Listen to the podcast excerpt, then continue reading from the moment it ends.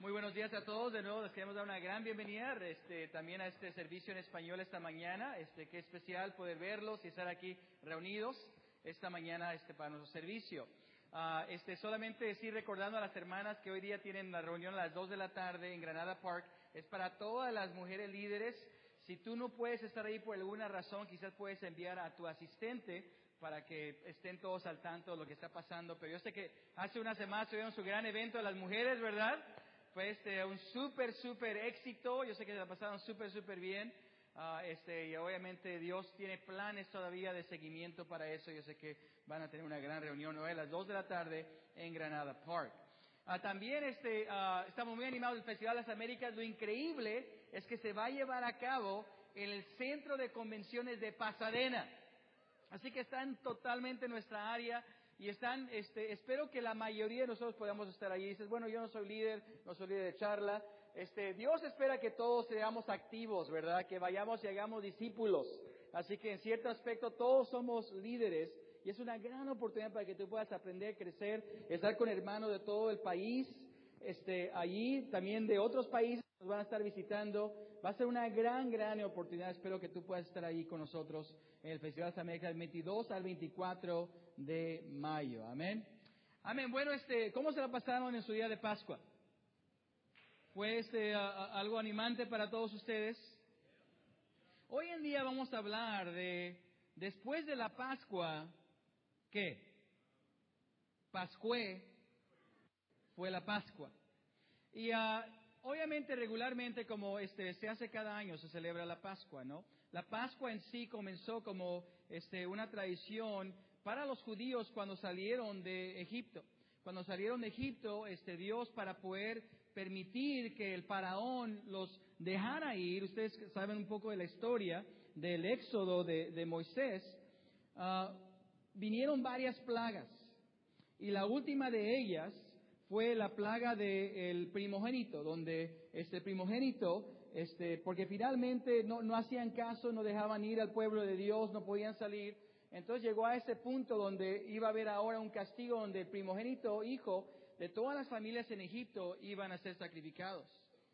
Y este, e, e, la Pascua se celebraba de esta forma, en que en la noche cuando iba a pasar el ángel de Dios con esta gran plaga en Egipto, todos aquellos que eran de hogares israelitas tenían que sacrificar una cabra y esa cabra entonces tomaban la sangre y este, la rociaban alrededor del lintel de la puerta. Y la rociaban alrededor esa sangre y así cuando este, el ángel vengador de Dios llegaba para la plaga, se diera cuenta que ese era un hogar de israelitas. Y entonces ellos eran salvados del castigo de esa plaga. Y por eso en inglés se llama Passover, o que el ángel de Dios pasa sobre, sobre esa casa, y esa casa queda a salvo. Y entonces, este, ah, ese, sacrificio de, de, la cabra, la familia la comía junto y celebraba una Pascua, una cena de Pascua juntos. Todos recuerdan el momento de la última cena de Jesús antes de ser sacrificado en la cruz. Él celebró esta cena con sus discípulos, celebrando ese evento en cual por la sangre rociada sobre el lintel pasó el castigo sobre ellos y pudieron ser salvados. Y de la misma manera Jesús se convierte en ese sacrificio y por su sangre el castigo pasa sobre nosotros también. Y eso es lo que se celebra cada año en la Pascua y en, muchas iglesias ortodoxas. Hoy día, este, o este fin de semana es el fin de semana de la Pascua. Pero celebramos la resurrección de Jesús, ¿no? Y la pregunta es, después de la resurrección, ¿qué? Porque muchas personas este, toman la oportunidad de la Pascua o toman la oportunidad quizás de la Navidad para ir a la iglesia y quizás son, es el único domingo que van a la iglesia. ¿Verdad? O quizás es un día donde quizás nos dedicamos un poquito más. Pero para Dios Él espera que la resurrección de Jesús tenga un impacto duradero en nuestras vidas. Amén. Así que esta mañana vamos a estar hablando de esto.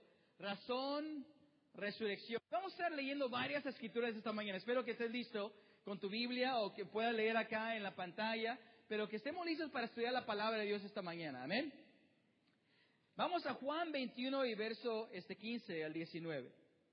Porque sabemos entonces la historia fue increíble, ¿no? Jesús estuvo con sus discípulos, los entrenó y los enseñó. Después habló de que iba a tener que morir. Y literalmente él tuvo que morir y murió en una cruz, sacrificado. Fue este, algo terrible, terrible para los discípulos. Los discípulos estaban completamente desorientados. Muchos huyeron, ¿verdad? Se alejaron, tenían miedo, no sabían qué iba a pasar porque ellos tenían un plan que Jesús iba a cambiar el mundo. Eran buenas nuevas, ellos, ellos iban a ser parte de esto. Pero sabemos que Dios resucitó a Jesús de entre los muertos. Fue un gran milagro, fue increíble. Después de tres días, Él volvió, a vivir y después se apareció a sus discípulos. Y vamos a hablar de ese tiempo después de la resurrección con los discípulos. ¿Qué es lo que Jesús hizo con ellos? Para que nosotros quizás pensemos en nuestra vida, ¿qué debe de suceder después de la resurrección para nosotros? Amén. Y por eso se titula Razón resurrección. Así que vamos a Juan 21 y verso 15 en adelante. Ah, si tú has leído la historia, ¿cuántos aquí han leído la historia después de la resurrección en la Biblia? De Jesús en los Evangelios. Es muy interesante porque Jesús se aparece en medio de los discípulos. ¿Cómo se aparece? ¿Toca la puerta? No, se aparece de repente. Imagínate tú estar en un lugar, estás comiendo y alguien se aparece. Un amigo tuyo se aparece. Bueno, Jesús se aparecía entre ellos. ¿Y cómo los saludaba? La paz esté con ustedes. Porque yo creo que la necesitaba, ¿no? Si se aparece Jesús entre ti, entre un grupo, vas a decir, oh, paz esté con ustedes. Y así se, empezó a aparecer en medio de ellos, comió con ellos, estuvo con ellos, realmente convenciéndolos de su resurrección. Pero también obviamente recuerda que los discípulos en ese tiempo estaban muy desorientados. No sabían qué iba a pasar en el futuro, cuál iba a ser el plan ahora. Porque ellos estaban muy decepcionados por el hecho que Jesús había muerto una muerte tan cruel. Su Señor, su Maestro. ¿Y ahora qué iba a suceder? ¿Qué iba a pasar? Y aquí vemos ahora en uno de esos momentos en que Jesús se aparece a los discípulos, esta situación aquí en Juan 21, verso 15 en adelante. Dice, cuando terminaron de desayunar, así que estaban comiendo juntos un desayuno, unos huevos con jamón. Usualmente era pescado, ¿no? Pescado con pan. Después de desayunar, Jesús le preguntó a Simón Pedro. Simón Pedro en ese momento era reconocido como el, líder del grupo de seguidores de Jesús. Dice Simón, y es muy interesante que que ahora eh, se, dirige a él con su nombre actual, Simón. Recuerdan que él le cambió el nombre a Pedro, ¿no?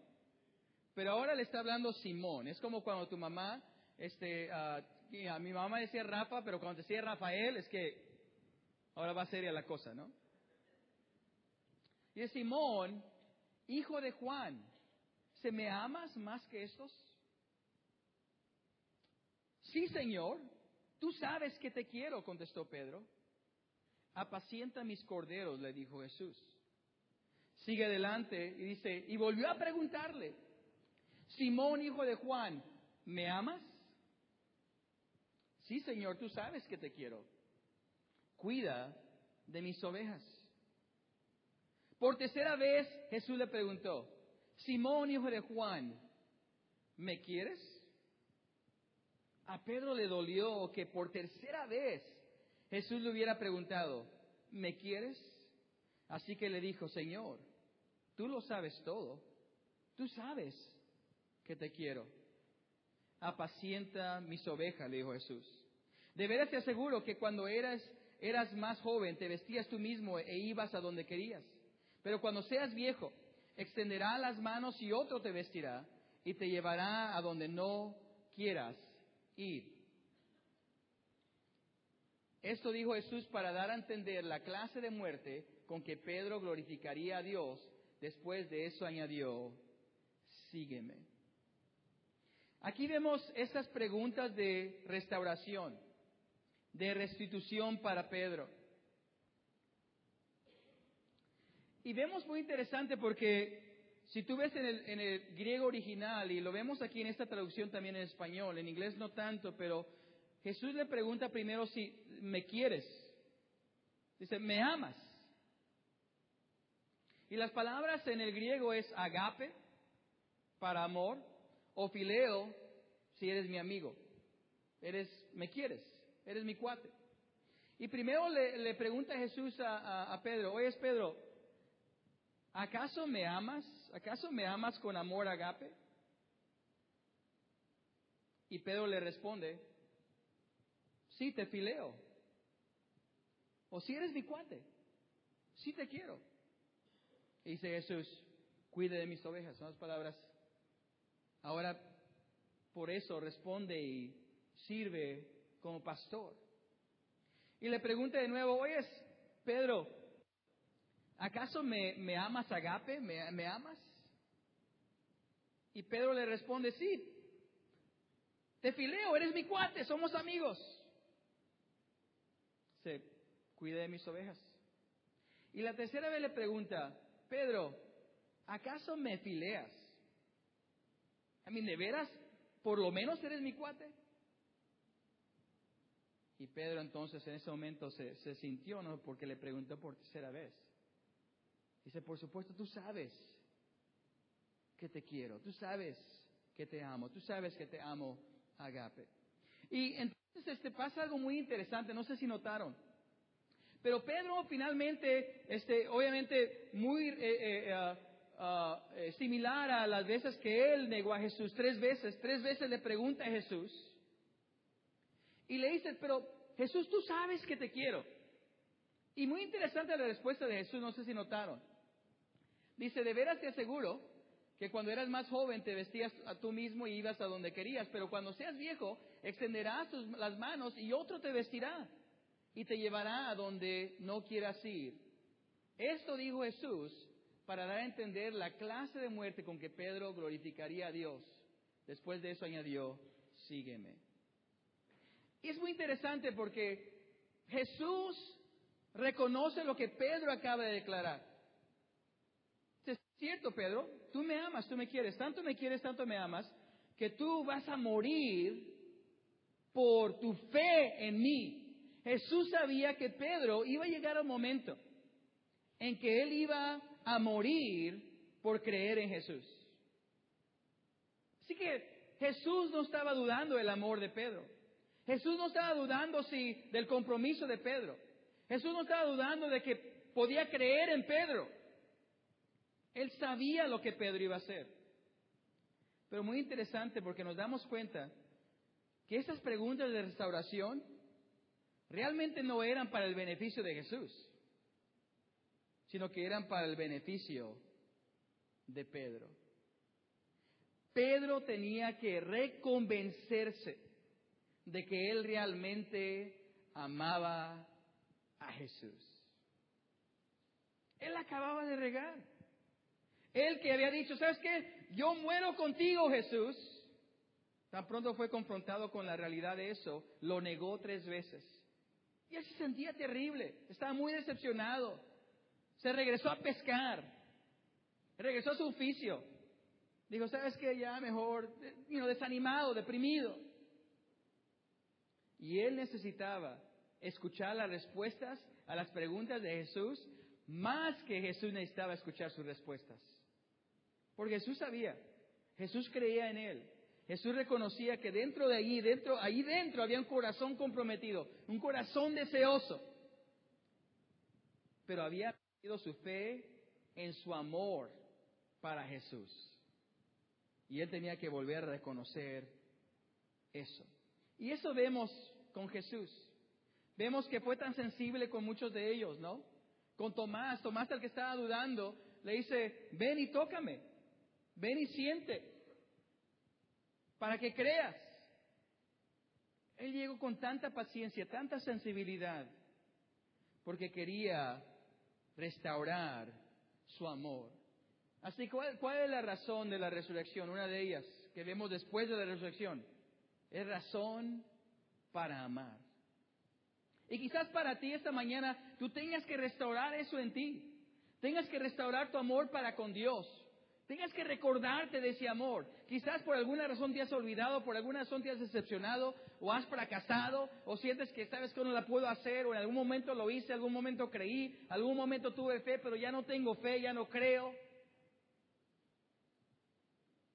Y Jesús te ve y dice, ¿sabes que allí dentro hay un hombre y una mujer de compromiso? Allí dentro hay un hombre y una mujer que quiere cambiar.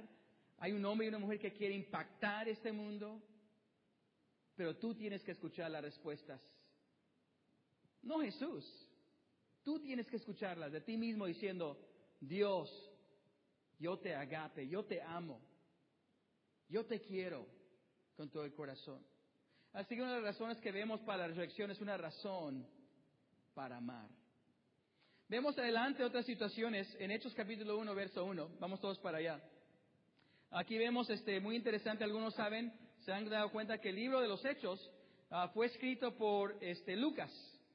Así que eh, el discípulo que escribió el libro de Lucas o el Evangelio de Lucas también escribió el libro de los Hechos.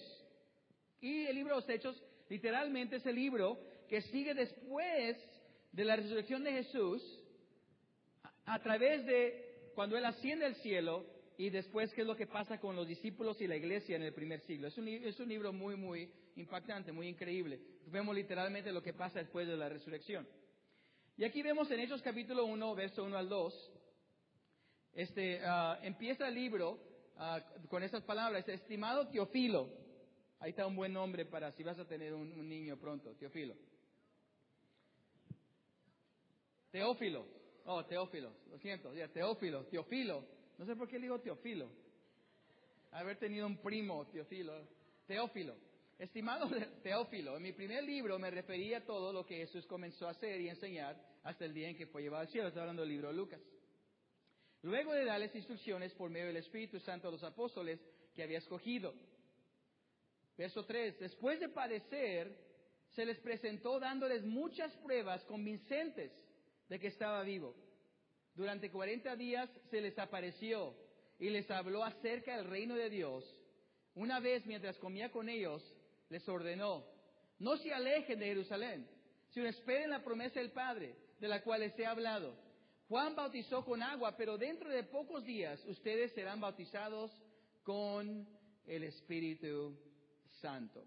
Y está hablando del derramamiento del Espíritu Santo que va a pasar en Pentecostés y el comienzo de la iglesia, ¿verdad? Un momento increíble. Pero muy interesante lo que les dice. Dice que Él se presentó con ellos, dándoles muchas pruebas convincentes de que estaba vivo, y durante 40 días se les apareció y les habló acerca del reino de Dios. Eso es increíble. Jesús, después de resucitar, en ese momento no ascendió al cielo. Yo sé que muchas veces leemos la Biblia, leemos el final de Marco, leemos el final de, Lucas y vamos a leer esas partes después también, y leemos el principio de Hechos y es como que, wow, Jesús murió, fue sepultado, resucitó, después de eso, este, de unos días, ascendió al cielo. Pero ¿qué es lo que vemos aquí? Que Él se quedó con los discípulos y por 40 días se reunió con ellos. Por 40 días tuvieron esas comidas juntos. Por 40 días los enseñó. Por 40 días los preparó. Enseñanzas, devociones, prácticas sobre el reino de Dios y la iglesia. Jesús hizo todo eso por esos 40 días antes de ascender al cielo. Eso es increíble. ¿Y qué es lo que vemos aquí? Sí, la razón de la solución es para amar, pero otra también es para caminar con Dios. O sea, Jesús quería asegurar de que después de la resurrección, los discípulos caminaran con Dios. Y después que ellos enseñaran a otros a caminar con Dios. Y eso es increíble. El hecho que Dios nos ha llamado a eso a vivir una vida de devoción con Dios, a adorar a Dios, a estar cerca de Dios, cerca de Jesús, por medio del Espíritu Santo. Amén. Si es que cuando la enseñanza de Dios, cuando la vida de devoción está ausente en tu vida, nos hemos olvidado de la resurrección. Porque uno de los resultados de la resurrección en tu vida, en mi vida, debe ser eso. En que ahora, wow, qué increíble. Por medio del Espíritu Santo yo puedo recibir enseñanza diaria con Dios. Yo puedo caminar diariamente con Dios. Yo puedo estar en comunión diariamente con Dios. Y eso fue lo que vemos aquí. Que Jesús asegura 40 días que esto sea parte de la vida de los discípulos por resultado de la resurrección. ¿Te sigues alimentando espiritualmente? ¿Sigues siendo instruido por Dios? ¿Animado y preparado a través del Espíritu Santo? ¿Sabes que Dios no quiere que te quedes igual como estás? Dices, oh, pero ya estoy bien. Ya me veo súper guapo, ya estoy excelente. No, sabes que Dios quiere y espera que estemos cambiando constantemente. Y Él nos llama a una razón de la, de la este, resurrección para poder caminar con Dios. Amén. Vamos ahora este, de nuevo a Lucas capítulo 24. Vamos a ver otra, otra situación. Lucas 24 del 46 al 49.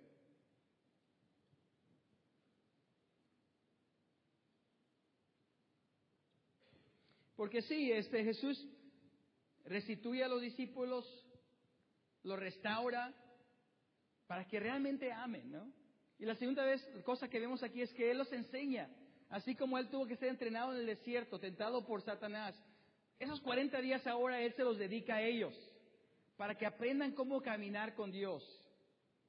Y ahora vemos esto en Lucas 24, 46. Todo esto está sucediendo después de la resurrección. Dice este 24, verso 46 en adelante, dice, eso es lo que está escrito, les explicó que el Cristo padecerá y resucitará al tercer día, y en su nombre se predicará el arrepentimiento y el perdón de pecados a todas las naciones, comenzando por Jerusalén. Ustedes son testigos de estas cosas. Ahora voy a enviarles lo que ha prometido mi Padre. Pero ustedes quédense en la ciudad hasta que sean revestidos del poder de lo alto. Así que le está diciendo, ¿sabes que Eso es lo que va a pasar. Esas cosas van a pasar. Yo voy a resucitar, voy a nacer de nuevo, pero ustedes van a ser testigos, predicando a todas las naciones. Y vemos también lo mismo en Hechos capítulo 1. Recuerden que el mismo autor, ¿verdad? Lucas escribió Lucas y escribió también Hechos. Hechos capítulo 1, versos 6 al 8. Dice, entonces los que estaban reunidos con él le preguntaron, Señor, ahora cuando vas a restablecer el reino a Israel. Algunos de ellos estaban todavía confundidos. Después de 40 días, imagínate, ¿tú crees que tú y yo necesitamos estar diariamente con Dios? Todavía estaban confundidos. ¿De qué, de qué se trata realmente el reino?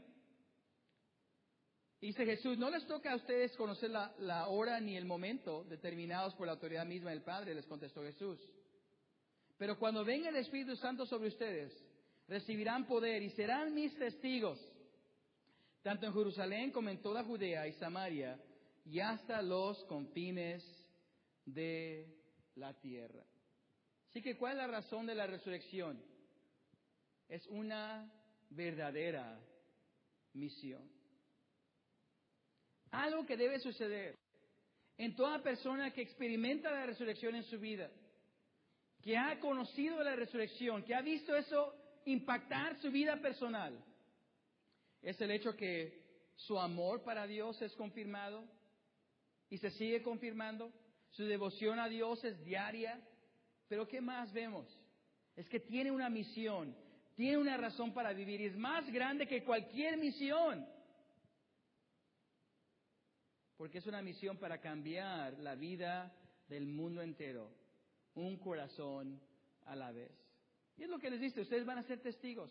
Esos discípulos que, habían, ah, se habían alejado de Jesús, que se habían dispersado, esas personas ordinarias como la Biblia lo describe, que hicieron grandes cosas para Dios. ¿Por qué? Porque fueron impactados por la resurrección. Y la resurrección les dio una misión para sus vidas. ¿Cuál es tu misión hoy en día? ¿Cuál es tu misión? Si algunos dicen, bueno, mira, mi misión es Dios, pero ¿cuál es?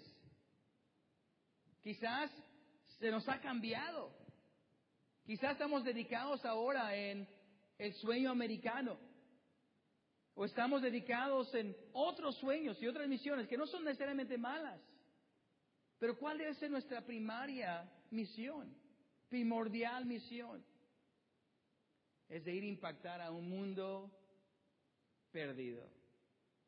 Sabes que este es, animante ver la, la sonrisa de Víctor. No sé si has conocido a Víctor Escalante. Pero este, tú ves y le preguntas, ¿te vas a bautizar hoy? Cuando yo, fui y le pregunté, oye, you felicidades. ¿Sabes qué es la primera cosa que me dijo? Nada. No me dijo nada. ¿Sabes qué hizo? Sonrió. Como que no pudo más que sonreír. Como que no había otra respuesta más que sonreír. Como que estaba tan animado que sonrió. ¿No? Eso es algo tan animante. ¿Por qué? Porque él sabe que él está a punto de recibir el regalo más increíble que puede alguien recibir. Que es la vida eterna con Dios. No hay nada mejor que eso. Y qué increíble que él, él, va a participar en eso hoy en día. Pero hay tantos más, tantas más personas que necesitan de Dios. Y qué increíble que tú y yo podamos tener esa misión en nuestras vidas. Sabes que este, algo pasa conmigo por el hecho de que soy un ministro, un pastor.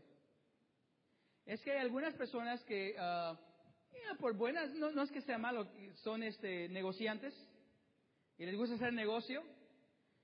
Ven a mí y dicen, oh, este es un ministro.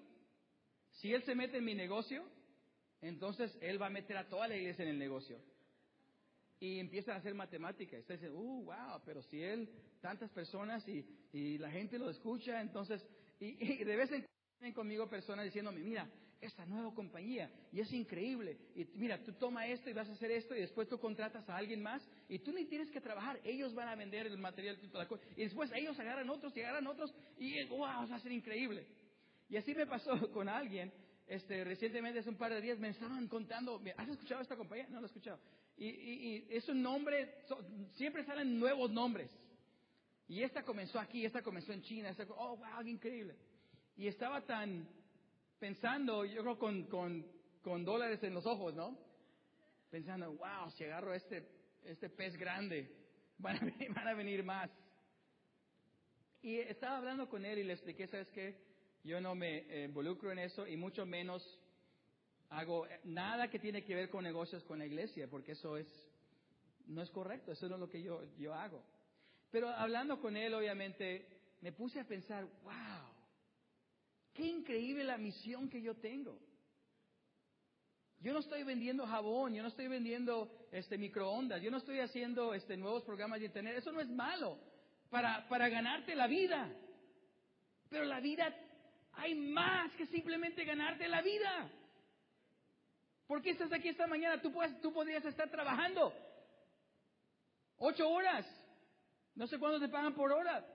Lo estás perdiendo por estar aquí porque sabes que la vida tiene más que eso. Y qué increíble que tenemos por la resurrección esta increíble misión. Amén. Bueno, vamos a ver una cosa más, porque es muy interesante lo que pasa y vamos a ver varios eventos de la ascensión de Jesús, porque Jesús estuvo con ellos, se les apareció a veces como un fantasma, ¿verdad? Como que alguien se aparece aquí. Y obviamente estaban ellos asustados y Él los tuvo que restaurar, restaurar su amor, ¿verdad? Les, les, habló, les enseñó, los preparó para que caminaran con Dios. Les dio una gran misión. Pero después de eso asciende al cielo. Y eso es un evento milagroso. No sé si alguna vez has visto a alguien ascender al cielo. Yo no. Pero es algo fuera de lo común, ¿no? Pero vamos a ver varios instantes de, esta historia, ¿ok? Vamos al libro de Marcos 16. Marcos 16 del 19 al 20. Porque varios lo describen, algunos con más detalles, otros con menos detalle. Así que Marcos eso es lo que escribe referente al momento en que Jesús asciende al cielo. Así después de que estar enseñando por 40 días a sus discípulos, Él asciende al cielo. Dice lo siguiente en Marcos 16, eh, verso 19 al 20. Esto es lo que hice. Después de hablar con ellos, así que era durante una plática, así que estaba hablando con ellos, no estaban caminando, no era un momento libre, ese no era, terminó después, hubo un break, una pausa y después iban a seguir. No, e, estaba en medio de hablar con ellos.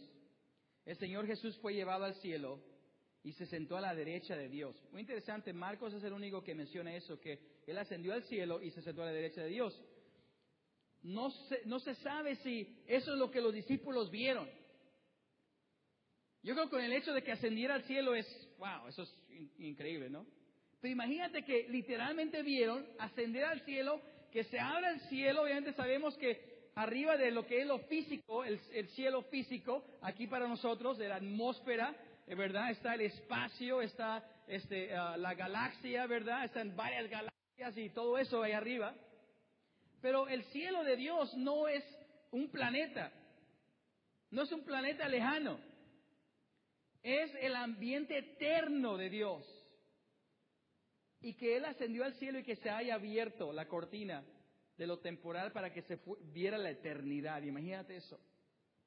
Y se haya abierto y ellos están así y están viendo y ven a Jesús sentarse a la derecha de Dios. ¡Wow! Se los discípulos salieron y predicaron por todas partes. Y el Señor los ayudaba en la obra y confirmaba su palabra con las señales que la acompañaban. Este es el relato de Marcos. Vamos a ver otro relato, ¿ok? En Lucas 24. Lucas 24, de versos 50 al 53. Lucas 24, de 50 al 53. Así que ahora Lucas lo menciona dos veces. Este es el momento que lo menciona el Evangelio de Lucas. Dice, ah, y un poquito más detalle, dice que después los llevó a Jesús hasta Betanía. Allí alzó las manos y los bendijo. Así que les dio, les dio una bendición. Eh, eh, eh, ya, vemos más detalle, ¿no? ¿De qué estaban hablando? Él los estaba bendiciendo. Es, interesante, no, no, es que en ese momento les estaba enseñando una clase o dando una lección y estaba en punto 3 y en punto 3 se fue. O se fue después de punto 2, pero iban a haber tres puntos. Dijeron, ¿y el 3 qué pasó? Ya se fue.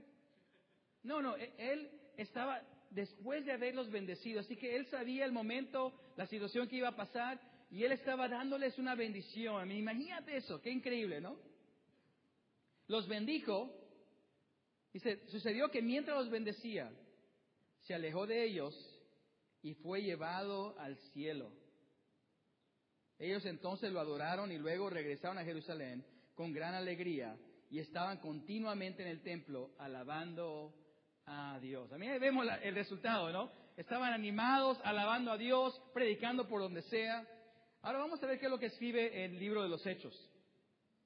Hechos capítulo 1 y verso 9 al 11. Quizás este es el más familiar para ti. Hechos este 1, verso 9 al 11. Esto es lo que dice. Habiendo dicho esto, Mientras ellos lo miraban, fue llevado a las alturas hasta que una nube lo ocultó de su vista.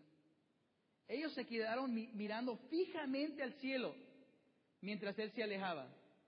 De repente se les acercaron dos hombres vestidos del blanco que les dijeron, Galileos, ¿qué hacen aquí mirando al cielo? Este mismo Jesús que ha sido llevado de entre ustedes al cielo vendrá otra vez de la misma manera que lo han visto irse. Imaginémonos que aquí al terminar Orlando empieza a ascender. Y él no está haciendo nada, no está, haciendo así como, queriendo volar o nada, él, nomás está hasta ahí, así como está sentado. Empieza a ascender. Que empieza a ascender para arriba y todos nos lo quedamos mirando. Se abre el techo, sigue ascendiendo, se abre el cielo, sigue ascendiendo, eventualmente se cierra el cielo, se cierran las nubes. ¿Qué vamos a estar haciendo todos? Todos elevados para arriba, ¿verdad? ¿Qué pasó? Es increíble lo que está sucediendo. Tanto así que Dios tuvo que mandar unos ángeles para decir, ok, guys, cálmense que ya dejen de estar viendo al cielo, ¿verdad? Con la boca abierta. Así como Jesús ascendió al cielo, así también Él va a volver Ahora imagínate eso. Imagínate eso. Tan increíble es el hecho de que Orlando... Pero ¿qué tal cuando regrese Jesús? ¿Qué tal cuando suenen las trompetas? ¿Qué tal cuando se abra el cielo?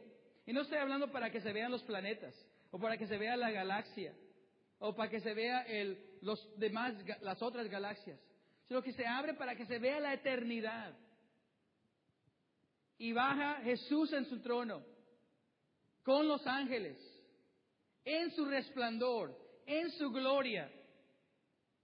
Imagínate lo increíble que va a ser eso. Es cuando hablamos de la resurrección. ¿Cuál es la razón? Para una verdadera esperanza. Una verdadera esperanza. ¿Sabes que este evento, el evento de, que, de Jesús ascendiendo al cielo, dice, ¿por qué pasó así? ¿Por qué no simplemente pudo haber desaparecido? ¿O Dios se lo había llevado? ¿Por qué tuvo que pasar así que ascendió al cielo, se abrió y todo lo que sucedió?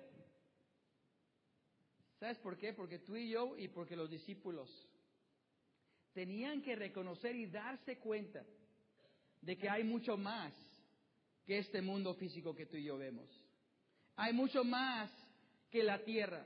Hay mucho más que la carne. Hay mucho más que lo que está a nuestro alrededor. Hay mucho más que esta vida. Qué lástima si lo único que tenemos es esta vida. Pero no es así tenemos la eternidad.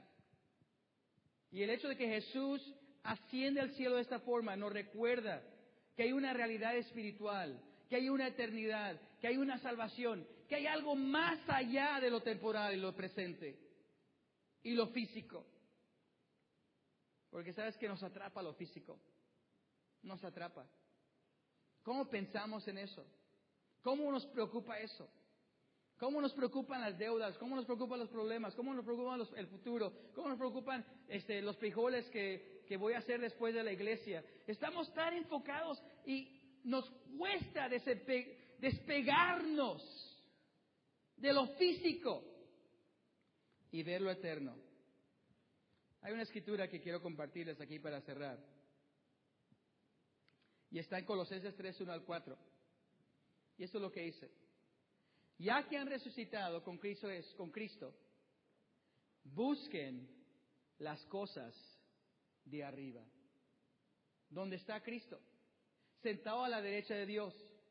Concentren su atención en las cosas de arriba, no en las de la tierra, pues ustedes han muerto y su vida está escondida con Cristo en Dios. Cuando Cristo, que es la vida de ustedes, se manifieste, entonces también ustedes serán manifestados con Él en gloria. Es que es increíble que la muerte de Jesús fue la culminación de ese sacrificio que se hizo en Éxodo. Y que la salvación que vino a través de su reacción es esa culminación de ellos cruzar el mar rojo. Y ahora que el hecho que tú y yo nacemos de nuevo, resucitamos a una vida nueva, es que ya no somos parte de la tierra, ya no somos parte del mundo, ya somos peregrinos, somos forasteros, somos aliens, por eso somos raros, no pertenecemos aquí. Si eres raro, qué bueno, Debes ser raro, no debes parecerte al mundo, no debes ser igual que el mundo. Este mundo no es tuyo, no te pertenece, no dura. Pero Dios nos ha llamado a una verdadera esperanza. Después de la Pascua, ¿qué? Hay que recordar la razón de la resurrección. Amén. Que Dios los bendiga muchísimo este resto del domingo. Amén.